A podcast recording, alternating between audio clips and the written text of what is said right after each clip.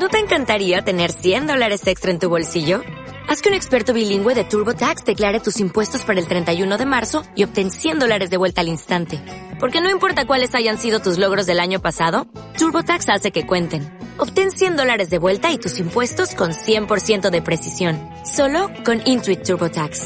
Debes declarar para el 31 de marzo. Crédito solo aplicable al costo de la presentación federal con TurboTax Full Service. Oferta sujeta a cambios o cancelación en cualquier momento. Radio 1 de Radio Nacional de España presenta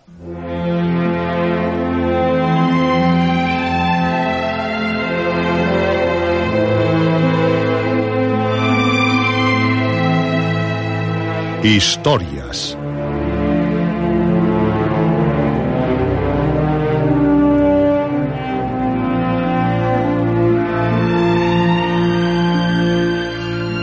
Historias de terror, de aventuras, de suspense, de ciencia ficción.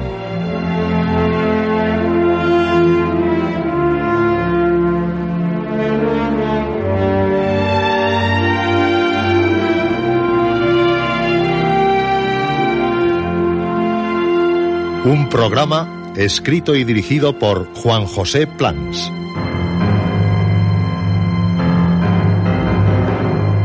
Esta noche, Carmila, quinta parte.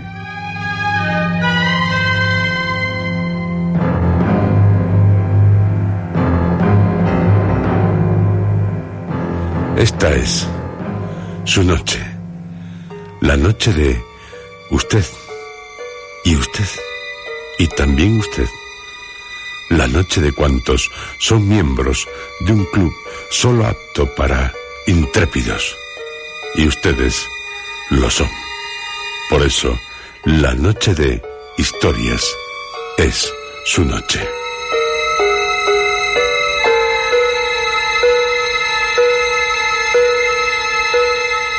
Una noche en la que ustedes y nosotros volvemos a un castillo, a un aislado castillo en tierras austriacas, en Estiria, donde se creyó y aún se cree en vampiros, porque los hubo, los hay y los habrá.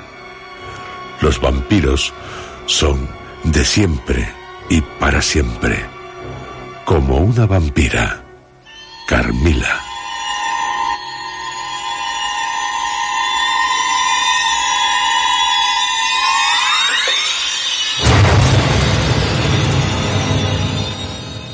En su programa, en historias, les estamos ofreciendo una de las grandes obras de la literatura vampírica, Carmila, de Joseph Sheridan Le Fanu. Un relato publicado por primera vez en la revista Dider Blue en 1871 y que reaparecería al año siguiente, en 1872, en un volumen de relatos titulado A Glass Darkly. Una historia espeluznante, espantosa, aterradora, que nos cuenta alguien que la vivió, Laura, para que nosotros, osados, aventureros, arriesgados, también la vivamos. ¿Qué ha ocurrido hasta ahora? Laura vive con su padre en un castillo de Estiria que adquirió tras servir en el ejército austriaco. Ella, desde su infancia, en la que se quedó huérfana de madre, está al cuidado de Madame Perrodon y de Mademoiselle de la Fontaine. El castillo más cercano es el del general Spielsdorf, y a tres millas de distancia hay un pueblo en ruinas en cuya iglesia están las tumbas de la familia Karstein extinguida hace años. Laura, cuando tenía seis años de edad, al despertar repentinamente una noche, ve al lado de su cama el rostro de una bella joven, que se tenderá a su lado en el lecho. Laura, confiada, se quedará dormida, pero despertará al sentir como si le clavaran unas agujas en el pecho. Cunde la preocupación en todos, aunque fingen lo contrario para no inquietarla. Su padre recibe una carta del general Spieldorf en la que le dice que retrasará su visita al castillo porque su sobrina ha muerto debido a algo monstruoso. En una noche, acabará volcando una carroza ante el castillo, siendo la única accidentada una joven que acabará quedando al cuidado de Laura y de su padre, ya que su madre debe continuar viaje. Laura se sorprenderá al ver el rostro de la joven. Es el mismo que se le apareció de niña en su habitación hace doce años. Y la joven, para mayor sorpresa suya, le contará que en un sueño, también cuando era niña, la vio a ella. La joven, Carmila, acabará confesando raros sentimientos hacia Laura, llegando a confundirla. Y en el pueblo comienza a haber extrañas muertes de niñas y mujeres. Comprarán a un buonero unos amuletos contra los upiros, vampiros. El perro del saltimbanqui parece recelar de algo. Y el vagabundo también, tras decir que Carmila tiene los dientes muy largos y afilados. Carmila tiene un parecido extraordinario con un retrato de Mircala, condesa Karnstein, que data de 1698. Laura y Carmila tienen extraños sueños. Laura comienza a debilitarse y Carmila, en una noche, desaparece de su habitación.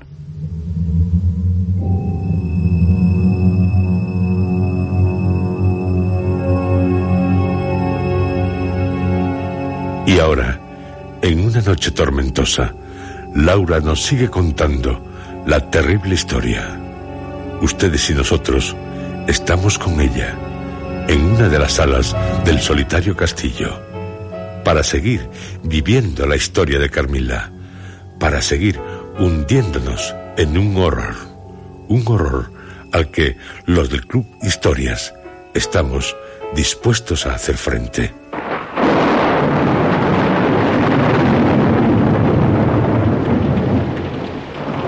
Así que, Laura, aquella noche, Carmila había desaparecido. No estaba en su habitación cuando entraron en ella tras forzar la cerradura. Usted temía que hubiera sido asesinada. Sí, me desperté obsesionada con tan espantosa idea. Había tenido una horrible pesadilla. Algo nos calmó al entrar en su habitación el comprobar que todo estaba en orden. Despedí a los sirvientes porque a Mademoiselle de la Fontaine se le había ocurrido que posiblemente se hubiera despertado con nuestros gritos y golpes en la puerta, saltando de la cama para esconderse detrás de alguna cortina o en algún ropero. No podía salir hasta que se retirasen los hombres. En cuanto se fueron, reanudamos su búsqueda, llamándola por su nombre repetidamente, pero, pero todo fue en vano. Por lo que usted así como Madame Pegrodon y Mademoiselle de la Fontaine. Estábamos desconcertadas cada vez más. Las ventanas estaban cerradas, corridos los cerrojos interiores. Le supliqué a Carmila que, que si se había escondido saliera para poner fin a tan cruel broma. Una broma que tanto nos inquietaba.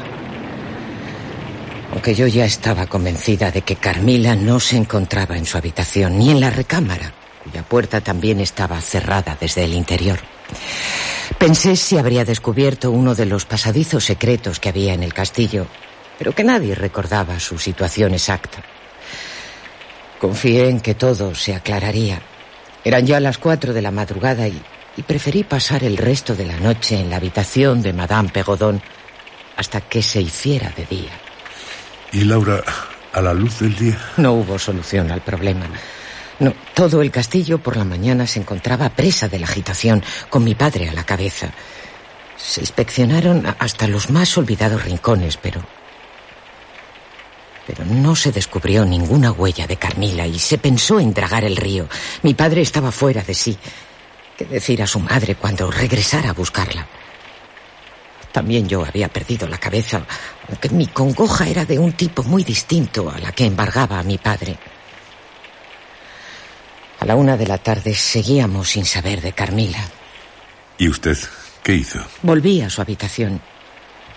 Y allí estaba de pie, frente al tocador. Me quedé perpleja, estupefacta.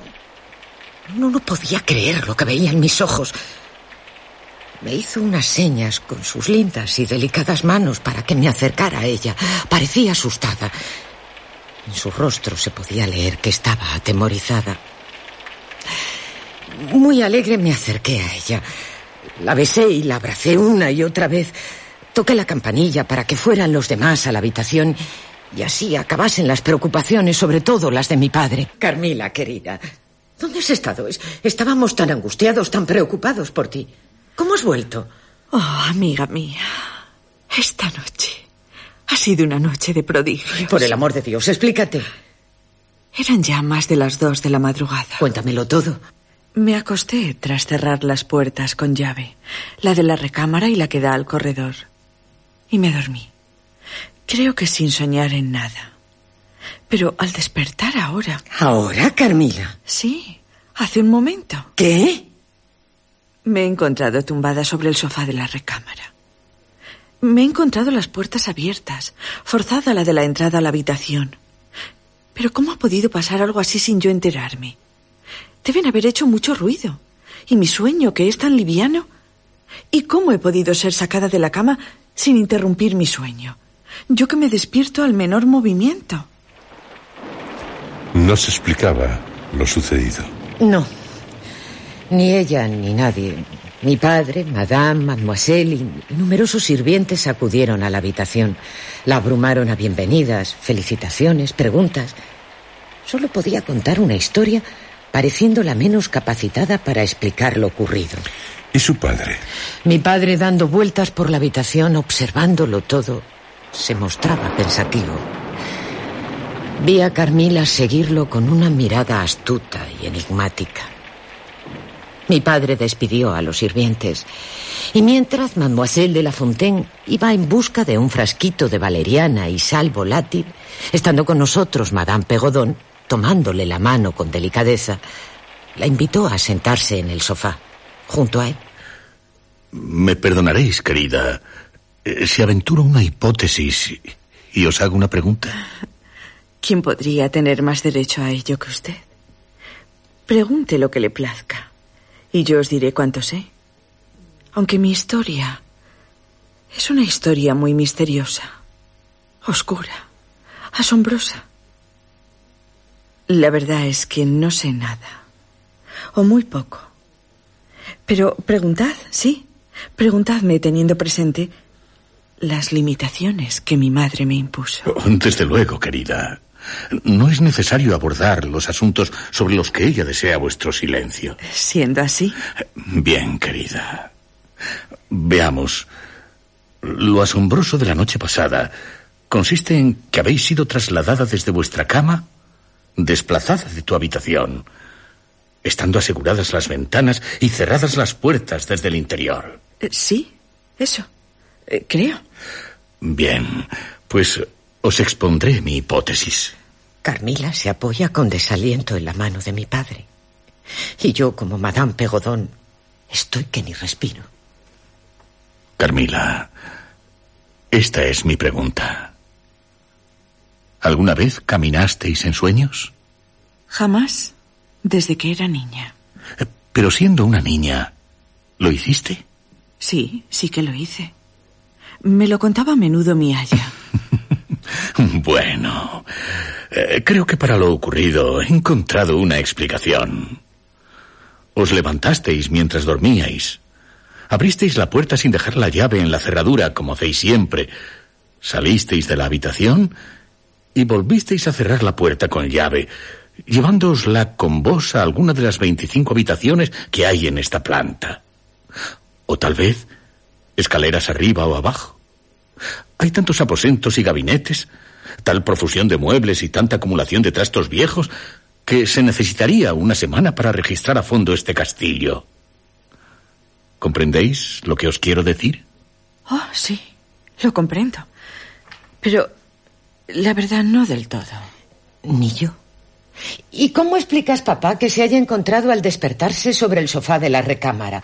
Porque la hemos registrado a fondo y, y el sofá es bien visible. Oh, no es tan difícil responderte, hija. Regresó todavía en sueños cuando os fuisteis de aquí. Y al despertar, se sorprendió tanto como cualquiera de nosotros al verla en este lugar. Ojalá todos los misterios tuviesen una explicación tan fácil e inocente como los vuestros, Carmila. Debemos felicitarnos por tener la certeza de que la explicación más sencilla del suceso no tenga nada que ver con narcóticos, cerraduras violentadas, ladrones, envenenadores, brujas. Nada que pueda alarmar a Carmila ni a ninguno de nosotros. Y por cierto, ahora tenéis un aspecto encantador. Sí, Carmila. Tienes el tono más hermoso que nunca. Tu belleza se realza con esa elegante languidez que te es tan peculiar. Pero ahora más. En cambio, ¿Qué, señor? mirad a mi hija. Ay, desearía que mi pobre Laura tuviera mejor semblante. Que fuera la de siempre. Pero bien, así terminan nuestras preocupaciones. Espero.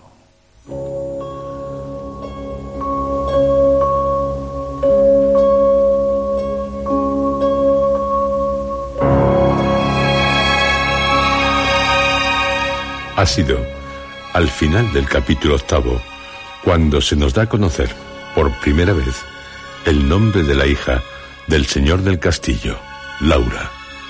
Una curiosidad. Tal vez Joseph Sheridan Le Fanu no pensaba en principio el darnos a conocer su nombre, cambiando de idea al finalizar el capítulo octavo. Y ya, en el capítulo noveno,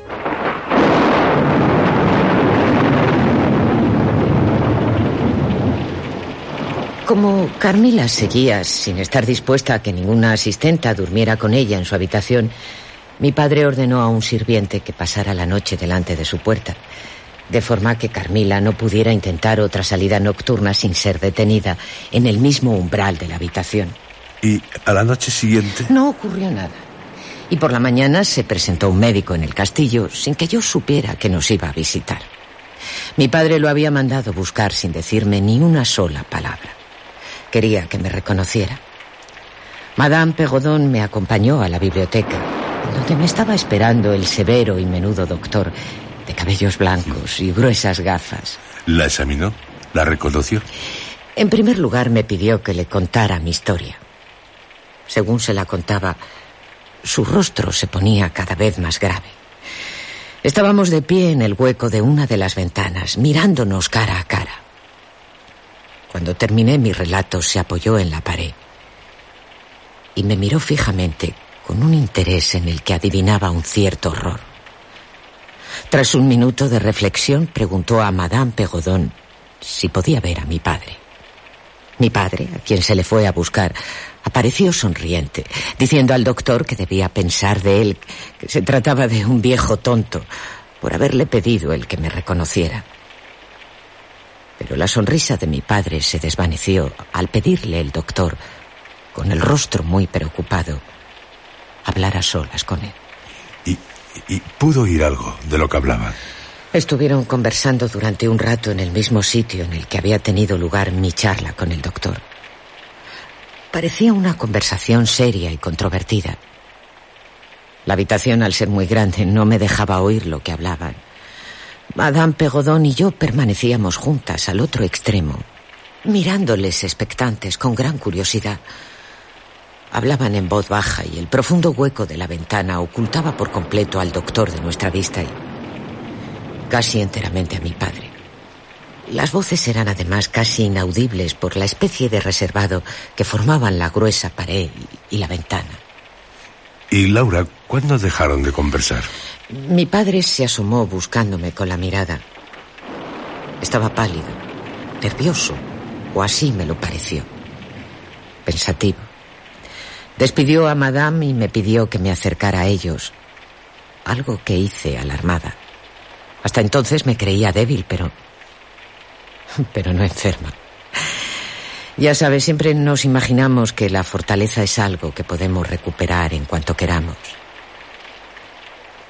Mi padre me tendió la mano mientras me aproximaba, pero sin dejar de mirar al médico.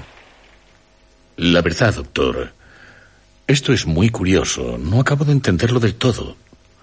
Eh, Laura, querida, acércate más. Sí, papá, pero, pero es que... Escucha al doctor Spielberg, querida. Haced buena memoria, Laura. La noche en que tuvisteis vuestro primer horrible sueño, Sí. Dijisteis haber experimentado sentir como si dos agujas os hubieran atravesado la piel en el pecho, muy cerca del cuello. Eh, sí, e, eso dije, doctor. ¿Sentís algún dolor todavía? No, no, en absoluto. ¿Y podéis indicarme con el dedo el lugar aproximado en que sentisteis los pinchazos? Sí, más o menos. Aquí. Aquí, debajo de la garganta. El cuello oculta el lugar que señaláis, Laura. Eh, no le importará que vuestro padre os descubra esa zona. Oh, no, pero. ¿Pero por qué? Es necesario para detectar un síntoma de la enfermedad que estáis padeciendo. ¿Enfermedad? No se preocupe. Déjame hacer, hija. Así. Dios mío. Aquí está. Ahora lo veis con vuestros propios ojos. ¿Qué es? Me está asustando, doctor. No, nada, Laura, mi querida dama. Eh, solo se trata de una marca azulada, aproximadamente del tamaño de la yema de un dedo meñique. Doctor. Ahora, la cuestión es saber qué es lo mejor que se puede hacer. ¿Corro algún peligro? Espero que no, querida. No veo ninguna razón por la cual no podáis recuperaros, ni para que la recuperación sea inmediata. Veamos. ¿Es ahí el lugar en el que empieza la sensación de estrangulamiento? Sí, sí. Bien, bien. Querida, tratad de recordar lo mejor que podáis. ¿Fue este lugar una especie de centro de aquel escalofrío que habéis descrito como la corriente fría de un río que remontarais en dirección contraria? Pues. Eh, pues puede que sí. ¿Puede? Eh, creo que sí. ¿Lo ve? Oh, sí, doctor. Tenía usted razón. ¿Puedo decir unas palabras a Madame Pegodon? Oh, desde luego. Precisamente acaba de volver a la biblioteca. Dígale lo que quiera. Madame. Diga, señor. El doctor Spielberg. Oh, sí, Madame. He encontrado a mi joven amiga bastante desmejorada. Sí, no parece. Espero que no sea nada importante, pero será preciso tomar algunas medidas. Ya se las explicaré más tarde. Mientras tanto, Madame, no debéis dejar sola a la señorita Laura ni un momento. ¿Acaso la señorita está? Es lo único que os diré por el momento, Madame. Ya sabéis cuál es mi instrucción. Ya sé, Madame, que podemos contar con vuestra amabilidad. Por supuesto, señor. Confío plenamente en vos, Madame. Y tú, mi querida Laura, sé que también cumplirás. Que seguirás las instrucciones del doctor. Y usted, Querría consultar vuestra opinión sobre otra paciente. Eh, sus síntomas son parecidos a los de mi hija. Cierto que más débiles, pero de la misma clase. ¿De quién se trata? De nuestra huésped. Pero como usted me ha dicho que volverá al anochecer, lo mejor será que cene aquí con nosotros y verla entonces. No hay ningún inconveniente para ello. Ella no acostumbra bajar hasta después del mediodía. Bien. Esta tarde volveré sobre las siete. ¿Y ustedes? No se olviden de lo que les he pedido. Descuide, doctor. Oh, sí, yo. Tranquila, señorita Laura. Es usted, y seguirá siéndolo, una hermosa dama. Mi padre nos dejó para acompañar al doctor. Los vería caminar juntos de un lado a otro entre el camino y el foso por el prado que está frente al castillo, muy absortos en su conversación. Vi montar a caballo al doctor, despedirse y cabalgar hacia el este atravesando el bosque. Casi al mismo tiempo vi llegar al correo de Danfle. Desmontó y entregó un paquete a mi padre, el de la correspondencia. Mientras tanto, Madame Pegodón y yo estuvimos muy ocupadas, perdiéndonos en conjeturas acerca de los motivos de la singular y severa orden que el doctor y mi padre nos habían impuesto. Madame, como me diría más tarde, temía que el doctor hubiera vislumbrado la posibilidad de un ataque repentino, el cual, sin una asistencia inmediata, podría resultar mortal o al menos muy peligroso. dejándome gravemente dañada. ¿Y usted, Laura, qué era lo que realmente pensaba? Estaba muy confundida. La forma tan grave en que me miraban tanto mi padre como el doctor. Temía que me ocultaran algo. Pero no adivinaba qué podía ser. Creí, recuerdo afortunadamente para mis nervios, que la orden me había sido impuesta únicamente para para que contara con una compañera, alguien que me evitara el hacer demasiado ejercicio. Cualquier tontería a la que de jóvenes somos tan propensos, como comer frutas sin madurar. Comer frutas sin madurar. Sí, cualquier insensatez, no, no sé.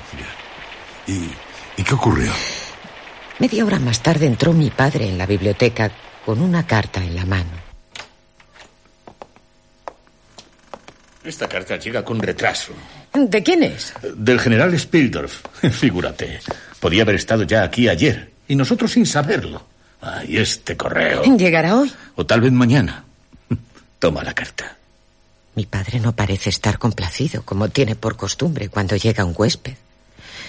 En especial alguien tan querido como el general Spildorf. Por el contrario, parece como si deseara que el general se encontrara se encontrara en el fondo del Mar Rojo. Algo tiene en su cabeza que no quiere decir. Querido papá. ¿Sí, hija? ¿Me vas a decir lo que pasa? No. Tal vez, Laura. Ay, tienes un cabello tan hermoso.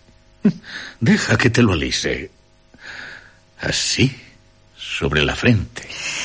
Papá, papá, no desvíes la conversación.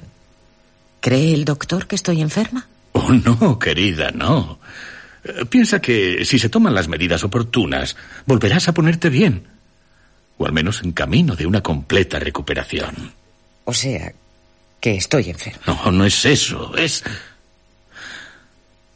Hubiera preferido que nuestro buen amigo, el general Spildorf, hubiese elegido otro momento cualquiera para venir al castillo. ¿Por qué? Porque me habría gustado que estuvieras perfectamente para recibirlo. Pero, por favor, papá, ¿qué, qué piensa el doctor que tengo? No acabas de... Nada. Y no me acoses a preguntas, te lo ruego. Nunca lo he visto así de irritado. Es que, hija... Oh, creo que te he herido. Deja que te bese. Lo sabrás todo dentro de un par de días. Es decir, todo lo que yo sé ahora. Y entre tanto, tranquila, no te preocupes. Piensa en otra cosa. En otra cosa. Me pides algo muy difícil, papá. Muy difícil.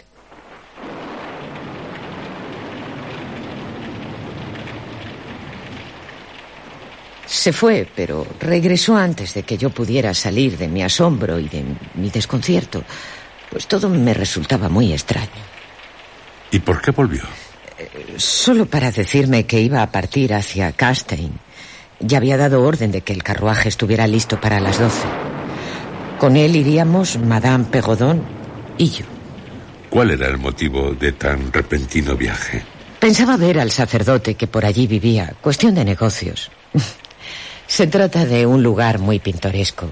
Y como Carmila jamás lo había visto, podría seguirnos cuando bajara de su habitación acompañada por Mademoiselle de la Fontaine. Mademoiselle prepararía lo necesario para un picnic. Lo tomaríamos en el castillo en ruinas. ¿En el castillo de los Carstein? Sí. En el castillo que había sido de una orgullosa familia ya extinguida. A las doce ya estaba preparada y, y mi padre no tardó en estarlo también. Y emprendimos la excursión. Una vez cruzado el puente levadizo, torcimos a la derecha y, y, seguimos el camino que atraviesa el empinado puente gótico en dirección oeste hasta llegar al pueblo abandonado y a las ruinas del castillo. Parece recordar esto con alegría. No me es posible describirle lo agradable que resulta tal paseo. El terreno se ondula, se quiebra en suaves colinas y hondonadas, cubiertas todas ellas por bosques. Las irregularidades del terreno desvían a menudo el camino de su curso y le hacen serpentear, bordeando las quebradas y las laderas más abruptas de las colinas, de manera que el paisaje cambia constantemente. Resulta inagotablemente distinto cada poco. Al bordear uno de aquellos recodos, de repente, De repente nos encontramos con el viejo general Spildorf, que cabalgaba en dirección a nosotros, seguido por un sirviente, también a caballo. Su equipaje lo seguía en un carromato de alquiler. El general, mientras nos deteníamos, desmontó y se acercó a saludarnos. No fue difícil convencerle de que ocupara un sitio en nuestro carruaje. Su caballo se lo llevaría el sirviente al castillo. Laura, ¿desde cuándo no veían al general Spildorf? Habían pasado alrededor de diez meses desde la última vez que lo habíamos visto. Muchos meses. Pero no tantos como para que su aspecto se hubiera transformado tanto. ¿Su aspecto, dice? Había envejecido notablemente, estaba muy delgado. Él, que siempre se mostraba cordial, con una gran serenidad, había en su rostro mucho de melancolía, de inquietud, de ansiedad. Sus oscuros ojos azules, siempre penetrantes, brillaban con mayor gravedad bajo sus pobladas cejas grises. Algo muy profundo le había cambiado su aspecto. Algo producido por pasiones más furiosas que las normales. ¿De qué hablaron? Apenas reanudamos la marcha, empezó a hablar de lo mucho que había sufrido con la pérdida de Berta Reinsfeld, su querida sobrina, a quien tenía por hija. Lo hizo con su habitual franqueza de militar. Estaba desconsolado. Oh, sí. Su tono acabó adquiriendo una intensa amargura, un gran furor, al tiempo que profería imprecaciones contra las artes diabólicas de las que su sobrina había sido víctima. Ha dicho artes diabólicas. Sí, e infernales. Y además el general se extrañaba de que el cielo permitiera tan aberrantes, tan monstruosos desenfrenos de lascivia y malignidad del Averno. Mi padre, que de inmediato se dio cuenta de que a su amigo le había ocurrido algo extraordinario, le pidió que le detallara las circunstancias que podían justificar los duros términos en que se expresaba. Si por supuesto el hacerlo no le resultaba muy penoso. Os lo contaría todo, amigo mío, pero no me creeríais. ¿Que no? Por favor, ¿y por qué no? Porque vos no creéis en nada que no esté de acuerdo con vuestros propios prejuicios. Pero yo era como vos. Pero, querido amigo, he aprendido la lección. Os lo ruego, ponedme a prueba. No soy tan dogmático como pensáis. Además, me consta que por lo general usted exige pruebas para creerse algo. Por lo que estoy totalmente predispuesto a respetar vuestras conclusiones. Lo que yo he experimentado fueron... son... prodigios. ¿Prodigios? Me he visto obligado a dar crédito a lo que es totalmente opuesto a mis teorías. O era. ¿Sabe? He sido víctima. ¿Víctima? ¿Usted? ¿De qué? He sido víctima, sí, de una conspiración de carácter sobrenatural. Mi padre, a juzgar por la forma en que lo mira, cree que el general se ha vuelto loco. Por suerte, él no se da cuenta. El general se limita a mirar los bosques. ¿A dónde se dirigen? ¿Hacia las ruinas de Kanstein? Sí. Se trata de una feliz coincidencia. ¿Por qué? Iba a pedirle que me llevara allí para inspeccionarlas. Hay algo que me gustaría...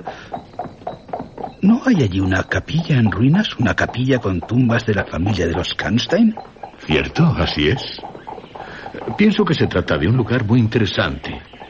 ¿Qué pensáis? ¿Acaso reclamar el título o las propiedades? ¿Eso es lo que haréis? No. El general no ha reído la broma de mi padre, ni por cortesía. Es más, se muestra furioso. Diría que cavila sobre algo que le provoca ira y también horror. No, amigo mío. Se trata de algo distinto, muy distinto. ¿Y qué es? Tengo la intención de desenterrar a algún miembro de la familia Kanstein. ¿Desenterrar? Espero con la bendición de Dios llevar a cabo un sacrilegio. Amigo mío. Un sacrilegio piadoso. No os comprendo. Un sacrilegio que liberará al mundo de ciertos monstruos. Permitirá que la gente inocente duerma tranquila en sus lechos sin verse atacada por tales monstruos. Son asesinos. La verdad, general, no acabo. Debo contaros extrañas cosas, querido amigo. Cosas que hace unos meses, solo unos meses, no hubiera creído. Os escucho. Mi padre le mira alarmado. La familia de los Kanstein se extinguió hace ya muchos años. Unos 100 años. Por lo menos. Mi querida esposa descendía por línea materna de los Karstein. Pero el nombre y el título han dejado de existir hace mucho. El castillo está en ruinas, el pueblo abandonado. Hace cosa de 50 años que se vio salir humo por última vez de alguna de sus chimeneas. Todos los techos se han ido abajo. Cierto, muy cierto. He oído hablar mucho acerca de todo esto desde que os vi por última vez. Supe de cosas que os asombrarían, os dejarían estupefactos. Pero no quiero confundiros. Vayamos por orden. Vos visteis a mi sobrina. Para mí, una hija. Nadie era tan hermosa como ella. Nadie. Hace tres meses gozaba de una envidiable salud. Desde luego. Pobre Berta. Cuando la vi por última vez estaba radiante de hermosura. Le aseguro que me impresionó mucho más de lo que se puede imaginar el que ella... Mi querido amigo, sé que el golpe fue muy duro para usted. Oh, amigo mío, nos conocemos desde hace mucho tiempo. El general se ha emocionado. Mi padre le ha estrechado la mano con gran afecto. Sabía que me compadecería usted. Ella había llegado a ser para mí objeto de mi más caro interés y correspondía a mi afecto con una alegría que hacía feliz mi hogar. No tengo hijos y ella ha muerto. Ahora todo ha terminado. Pocos son los años que me restan de vida, pero... ¿Qué? Antes de morir, con la ayuda de Dios espero prestar un gran servicio a la humanidad.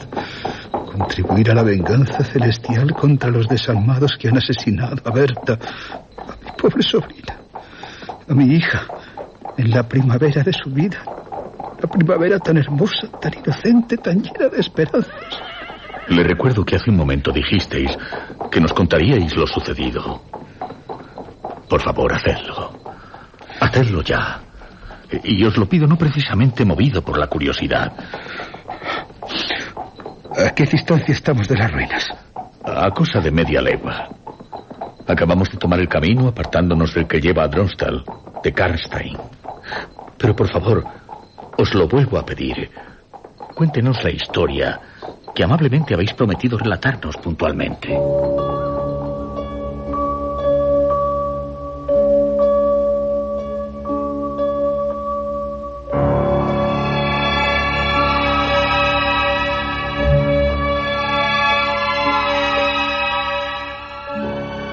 Tal petición, finaliza el octavo capítulo de Carmila. En el noveno, el general Spildor comienza a contar su dramática historia. Le escuchamos, general. Os contaré la historia de todo corazón. Mi querida Berta estaba esperando con gran placer e ilusión la visita que usted mismo tuvo la bondad de disponer que hiciera a su encantadora hija. Entre tanto, aceptamos la invitación de mi viejo amigo, el conde de Karlsberg, cuyo castillo está casi a seis leguas al otro lado de Kanstein. La invitación era para asistir a una serie de fiestas que, como recordaréis, el conde ofrecía en honor de su ilustre visitante, el gran duque Carlos. Oh, sí. Por supuesto que recuerdo tales fiestas. Espléndidas, según me dijeron. Unas fiestas principescas. La hospitalidad del conde era regia. Yo creo que tiene la lámpara de Aladino. Pero... Eh, continuad. La noche en que comenzaron mis pesares estuvo dedicada a un magnífico baile de máscaras. Se abrieron al gran público los jardines y de los árboles colgaban lámparas de muchos colores. ¡Qué despliegue de atracciones! Fuegos artificiales que ni en París han contemplado jamás. Y la música, que como usted sabe es una de mis debilidades, arrebatadora, extraordinaria, magnífica, interpretada por la que seguramente es la mejor orquesta del mundo. ¡Ay, los cantantes! Procedentes de los más célebres teatros europeos de ópera. Sensacionales. Todo un derroche. Oh, sí. Cuando paseaba por los jardines tan fantásticamente iluminados, con el castillo bajo el claro de luna proyectado a través de sus largas hileras de ventanas una luz rosada, escuchaba esas voces arrebatadoras surgiendo de las frondosidades o elevándose de las barcas que surcaban el lago. La verdad es que en tal lugar, fascinado, me sentía transportada a mi juventud. Una juventud de amores, de poesía. Cuando se acabaron los fuegos artificiales y comenzó el baile, regresamos al fastuoso conjunto de salas que se habían abierto para los bailarines. Un baile de máscaras, como bien sabéis, es un gran espectáculo. Pero jamás había presenciado otro más brillante que aquel en toda mi vida. Berta estaba radiante de hermosura. No llevaba máscara. Su excitación y arrobamiento añadían un indescriptible encanto a sus rasgos, siempre hermosos. Me fijé en una dama magníficamente vestida, pero enmascarada, que parecía observar a mi sobrina con extraordinario interés. La había visto antes por la tarde en la gran sala y de nuevo durante unos minutos paseando cerca de nosotros en actitud similar por la terraza que había bajo los ventanales del castillo. Otra dama, igualmente enmascarada, vestida con gran riqueza y solemnidad y con el aire majestuoso de una persona de alcurnia, la acompañaba. Si la dama joven no hubiera llevado máscara, yo podría haber tenido, por supuesto, una mayor certidumbre acerca de si realmente estaba vigilando a mi querida Berta. Ahora sé muy bien lo hacía. En uno de los salones, mi sobrina había estado bailando y descansaba en una silla cerca de la puerta. Yo estaba a su lado y las dos damas se aproximaron. La más joven tomó asiento junto a mi sobrina mientras su acompañante permanecía a mi lado y estuvo durante un rato hablando con la joven a la que acompañaba. De pronto, valiéndose del privilegio de su máscara, se volvió hacia mí. ¿General Spildor? ¿Me conoce? Oh, sí, general. Hemos coincidido en muchos sitios y charlado. En la corte, en castillos, en nobles mansiones. Aludió a pequeños incidentes en los que hacía mucho tiempo había dejado de pensar, pero que, según comprobé, seguían latentes en mi memoria, ya que de inmediato volvieron a tener vida nada más mencionarlos la dama. A cada momento aumentaba mi curiosidad por averiguar quién era, pero ella eludía mis intentos con gran destreza y elegancia. El conocimiento que tenía de muchos pasajes de mi vida me parecía realmente inexplicable. Y era evidente que ella experimentaba un placer comprensible en frustrar mi curiosidad. Me hacía muchas conjeturas. La dama joven conversaba igualmente con mi sobrina. Se mostraba con una irresistible gracia.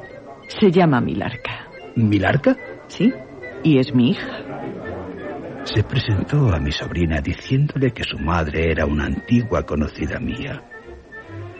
Hablaba con la facilidad y la audacia que proporciona el hecho de llevar puesta una máscara y charló con ella como si fuera amiga suya.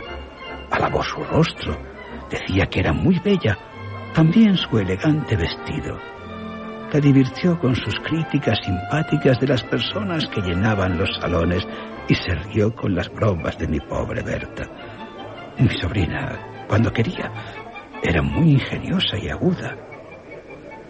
Al poco rato ya se habían hecho buenas amigas. Y la joven desconocida se llegó a quitar la máscara, dejando al descubierto un rostro de extraordinaria belleza. Un rostro que yo no había visto nunca, ni tampoco mi sobrina. Pero dadas sus tan agraciadas facciones, no era posible el no sentirse atraído por ella. Mi niña, cayó bajo su influjo. Y la desconocida parecía sentirse muy atraída por mi sobrina, de todo corazón. La verdad, ha conseguido desconcertarme por completo. Eh, no le basta... Por favor. ¿Consentirá ahora ponerse en igualdad conmigo teniendo la amabilidad de quitarse la máscara? Mm, qué insensato. Pedir a una dama que renuncie a su privilegio. Y además, ¿por qué creéis que podríais reconocerme? Si nos hemos visto y hablado en tantas ocasiones. Los años dejan huellas. Sí, como usted puede comprobar viendo mi rostro. Y es inútil que trate de hacerse pasar por una mujer mayor. Vuestra figura os traiciona. Pero desde que le vi la última vez, han pasado varios años. O más bien desde que vos me visteis. Milarca es mi hija. Por lo tanto, yo no puedo ser joven. Por muy indulgente que usted quisiera mostrarse, no quisiera que me comparara con el recuerdo que usted tenga de mí. General, usted no tiene máscara. No puede ofrecerme nada a cambio. Apelo a vuestra compasión, señora, para que os quitéis la máscara. Y yo apelo a su compasión para dejar la máscara donde está. Ah, de acuerdo. Pero al menos me diréis si es francesa o alemana. Compruebo que habláis perfectamente ambas lenguas. General, no pienso responderos. ¿Me intentáis sorprender? No, no. ¿Estáis planeando un ataque? No, al menos, puesto que me ha honrado conversando conmigo, yo debería saber qué tratamiento debo darle. Madame la Comtesse, ¿acaso? General Spildor, usted no se da por vencido. En cuanto al tratamiento,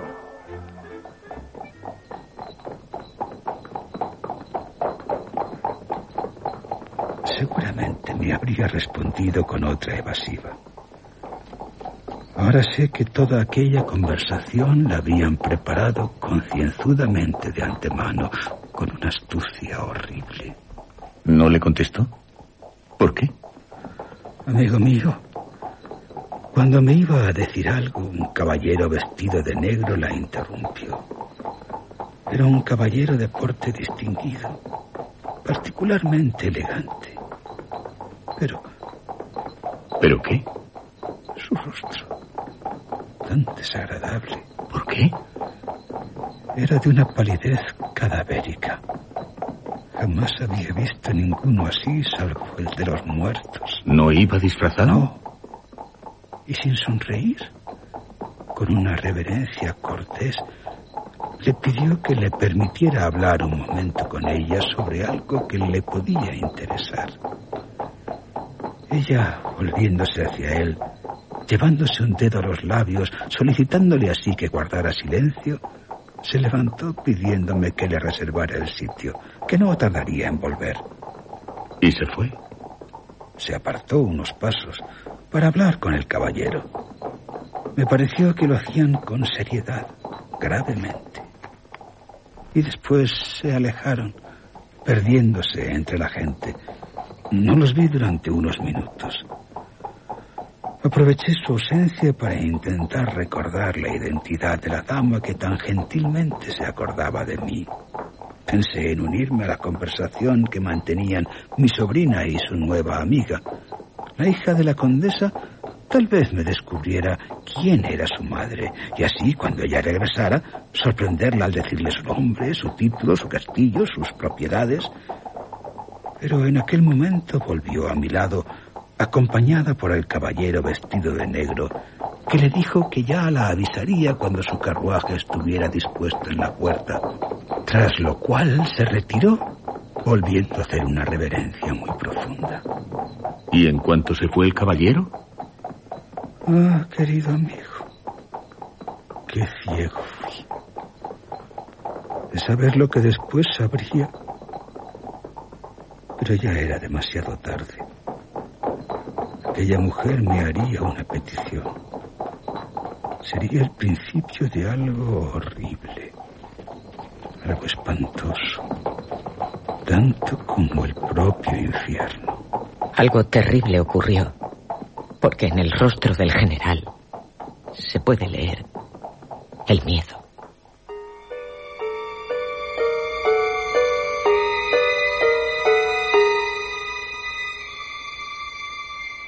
¿Qué petición es la que la dama, con su rostro oculto por una máscara, hizo al general Spilder? ¿Y quién es Milarca?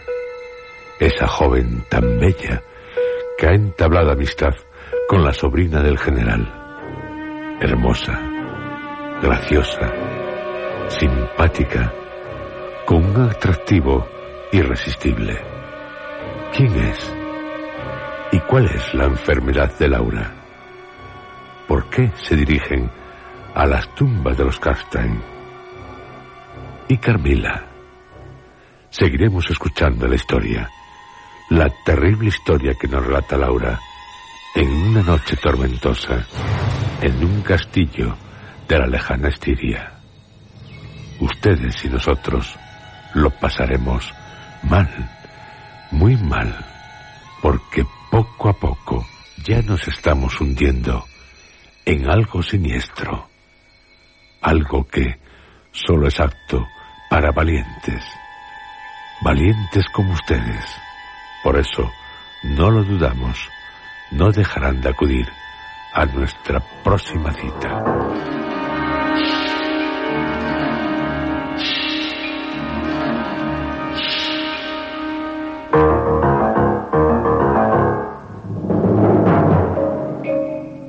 Han escuchado ustedes, dentro de la serie Historias,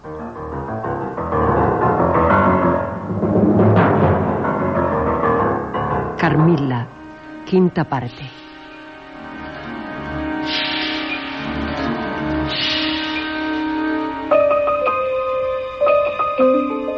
Este capítulo ha sido interpretado por Juan José Plans, Roberto Cruz, Federico Volpini, Pepa Terrón, Lourdes Guerras, Luis Alonso Carrasco, Natalia García y José Antonio Ramírez.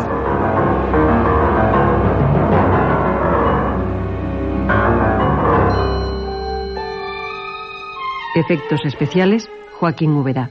Realización técnica, Armando Multedo y Adolfo Abarca. Dirección, Juan José Plans.